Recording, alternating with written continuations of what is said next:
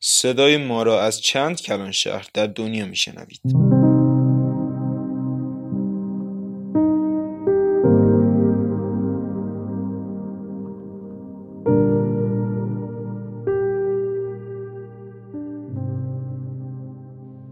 آن روز صبح پیش از آن که راهی مدرسه شوم حسابی دیرم شده بود و عجیب ترس برم داشته بود که حتما تنبیه میشوم، چون آقای هامل به ما گفته بود که وجه وصفی را میپرسد و من حتی یک کلمه هم درباره اش نمیدانستم. یک لحظه به سرم زد که از مدرسه در بروم و در دشت و صحرا گشتی بزنم. چه روز گرمی بود و چه آسمان صافی. مرغ‌های توکا این سو و آن سوی پیش زار آواز می‌خواندند. پشت کارخانه چوب‌بری در جایی به نام ریپورت میده و سربازهای پروسی مشق نظامی می‌دیدند.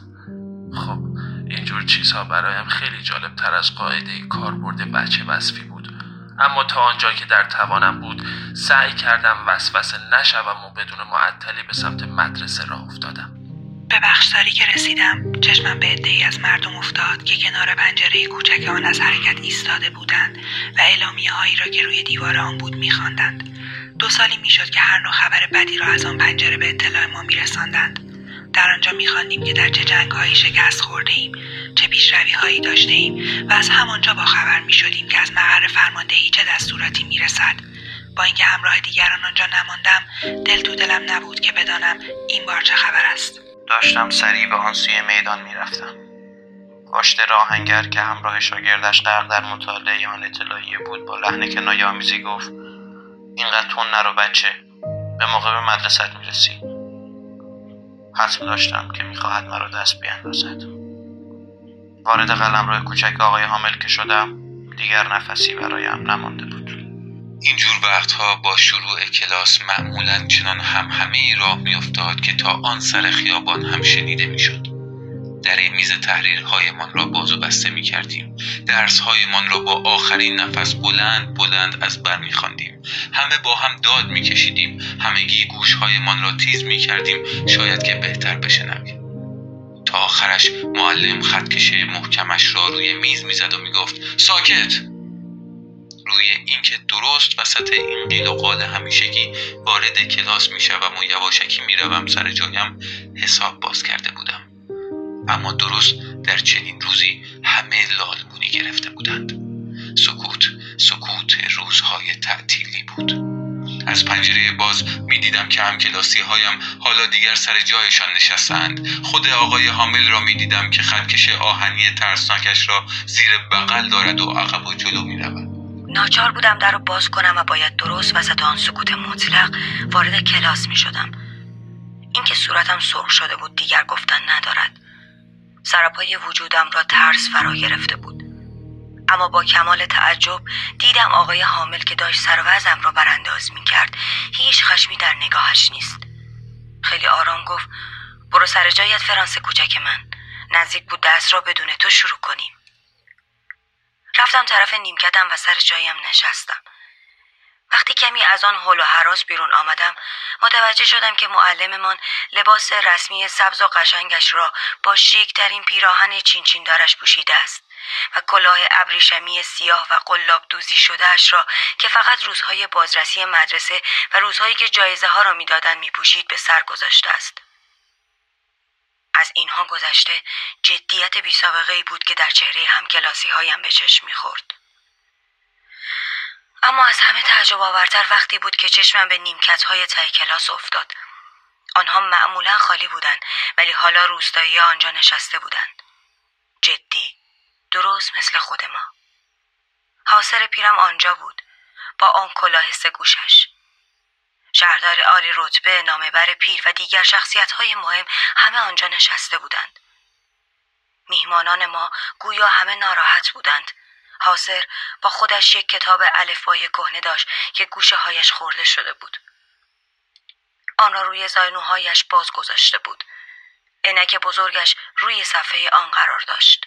در حالی که هنوز از وجود تمامی اینها حیران بودم، آقای هامل سر جایش نشست و با همان لحن آرام و ملایمی که از من استقبال کرده بود به ما گفت: فرزندانم، امروز آخرین روزی است که به شما درس میدهم. از برلین دستور رسیده که از این به بعد در مدارس آلزاس و لورین فقط باید به زبان آلمانی تدریس شود. معلم جدید شما فردا می آید. امروز شما آخرین درسی را که به زبان فرانسه ارائه می شود می شنوید. پس خواهش می کنم خوب دقت کنید. آخرین درس فرانسه من و من هنوز نوشتم را خوب بلد نبودم و حالا دیگر باید یاد نمی گرفتم. تحصیلات من باید نیمه کاره می ماند. چقدر در آن لحظه برای تمام دقایقی که تلف کرده بودم و برای تمام درس‌هایی که به خاطر پیدا کردن لانه پرندگان و آبتنی در رودخانه سار از دست داده بودم افسوس می‌خوردم. این کتاب‌ها، کتاب دستور، کتاب قصص انجیل که تا چند لحظه پیش برایم آن همه خشک و خالی از لطف بودند و روی دست‌هایم سنگینی می‌کردند، حالا گویا قیافه دوستان قدیمی را پیدا کرده بودند که طاقت خداحافظی کردن با آنها را هم نداشتم. در مورد آقای هامل همچنین احساسی داشتم. فکر این که می‌خواهد ما را بگذارد و برود و اینکه دیگر او را نخواهم دید باعث شد تمام ضربه‌های خطکش و تنبیه‌های بیشماری را که از او دیده بودم فراموش کنم. چرا آقای هامل؟ به احترام این آخرین جلسه بود که بهترین لباس مخصوص حضور در کلیسا را به تن کرده. تازه داشتم میفهمیدم که چرا اهالی روستا در انتهای کلاس جمع شده بودند. حضورشان در چنین زمانی گویای تأسفشان از این مسئله بود که چرا کمتر به مدرسه سر میزدند. اینطور به معلم ما میگفتند که از 40 سال خدمت مخلصانه او سپاسگزارند و مایلند تمام احترامشان را نسبت به سرزمینی که امپراتوریش داشت از دست میرفت ابراز کنند. در این فکرها بودم که شنیدم اسمم را صدا میزنند. حالا نوبت من بود که درسم را از بر بخوانم. چه میشد اگر این کار را نمی کردم، یا اگر می توانستم از اول تا آخر آن قاعده مشهور کاربرد وصفی را بلند، واضح و بدون کوچکترین اشتباه بیان کنم. ولی نشد که نشد. در همان چند کلمه اول گیر کردم و همانطور سر جایم ایستادم. این پا آن پا می کردم. قلبم داشت می ترکید. جرأت نمی کردم سرم را بلند کنم.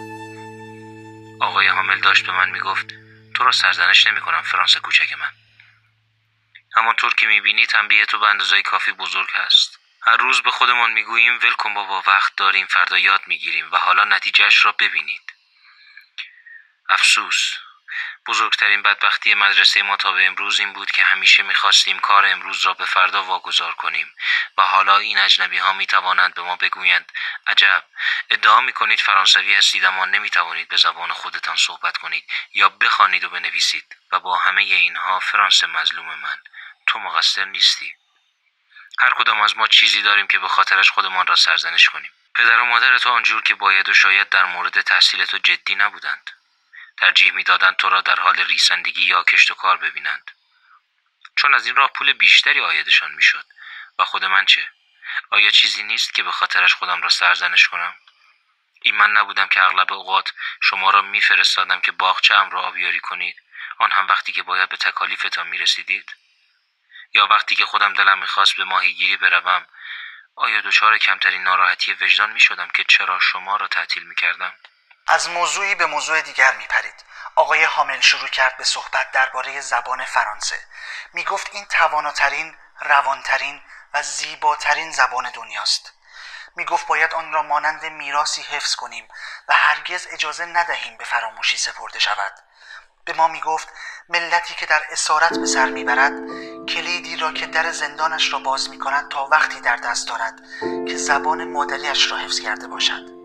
بعد کتاب دستوری برداشت و درس را برایمان خواند. ماتم برده بود که چطور خوب میفهمیدم.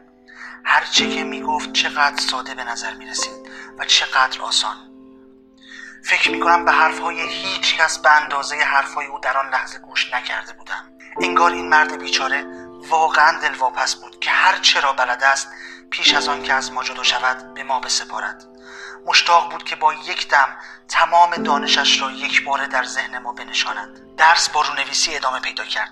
برای این کار آقای هامل جزوه هایی را که همه تازه بودند آماده کرده بود. روی آنها با خط زیبا و خوشی نوشته بود فرانسه آلزاس، فرانسه آلزاس. این کلمات درست مثل منظره پرچم های کوچکی که به میله نیمکت های ما نصب شده بود معنی دار بود.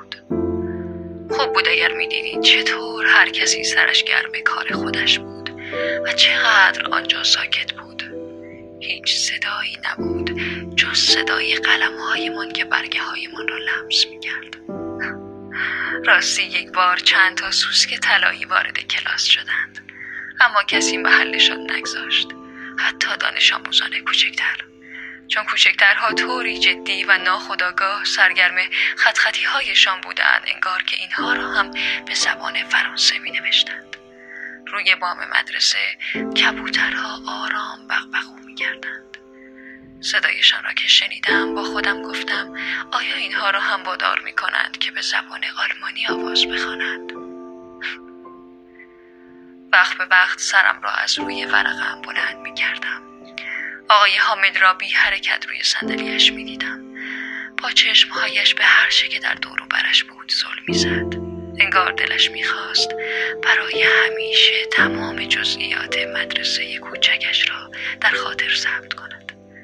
به خاطر داشته باشید که 40 سال بدون وقفه در محل خدمتش حاضر بود، در همان کلاس، در برابر همان زمین بازی. کمی تغییر کرده بود. میز و نیمکت‌ها در اثر استفاده طولانی فرسوده و کهنه شده بودند. درخت‌های گردوی حیاط قد کشیده بودند. پیشکی که خودش کاشته بود شاخه‌هایش را دور پنجره‌ها می‌پیچید و تا سقف هم بالا می‌رفت. آن وقتی که به ترک همه اینها می‌اندیشید چه اندوهی باید قلب این مرد بیچاره را پر کرده باشد.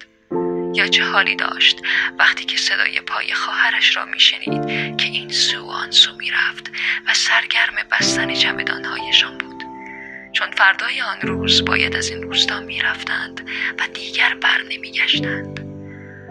با این حال پای مردی او خدشه پذیر نبود. حتی یک درس را هم جا نگذاشت. بعد از رونویسی نوبت تاریخ بود.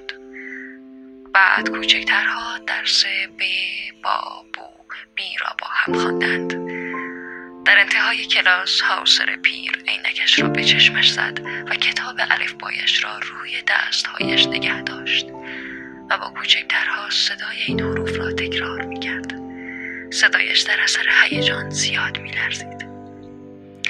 صدای او را که می‌شنیدیم آنقدر خنده‌دار بود که همگی دلمان می‌خواست بزنیم زیر خنده و در این حال دلمان میخواست بنشینیم و گریه کنیم.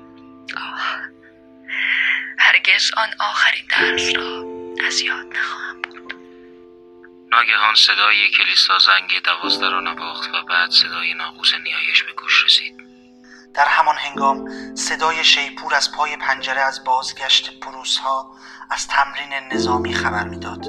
آقای هامل از صندلیاش بلند شد. رنگش خیلی پریده بود. هیچ وقت مثل آن روز به چشمم آنقدر بلند قامت نیامده بود. گفت دوستان من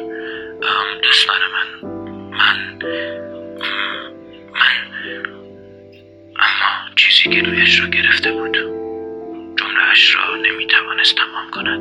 بعد تکیه‌اش برداشت و آن را با تمام توانش در دست گرفت و با خط درشت نوشت: ویو لا فرانسه، زنده باد فرانسه. کنار تخت سیاه به همان حال ایستاد. سرش را به دیوار تکیه داده بود. دیگر حرفی نزد، اما با حرکت دست به ما گفت: همین را میخواستم بگویم. دیگر مرخصید. آخرین درس، آلفونس دوده. پایان فصل 1. رادیو تور.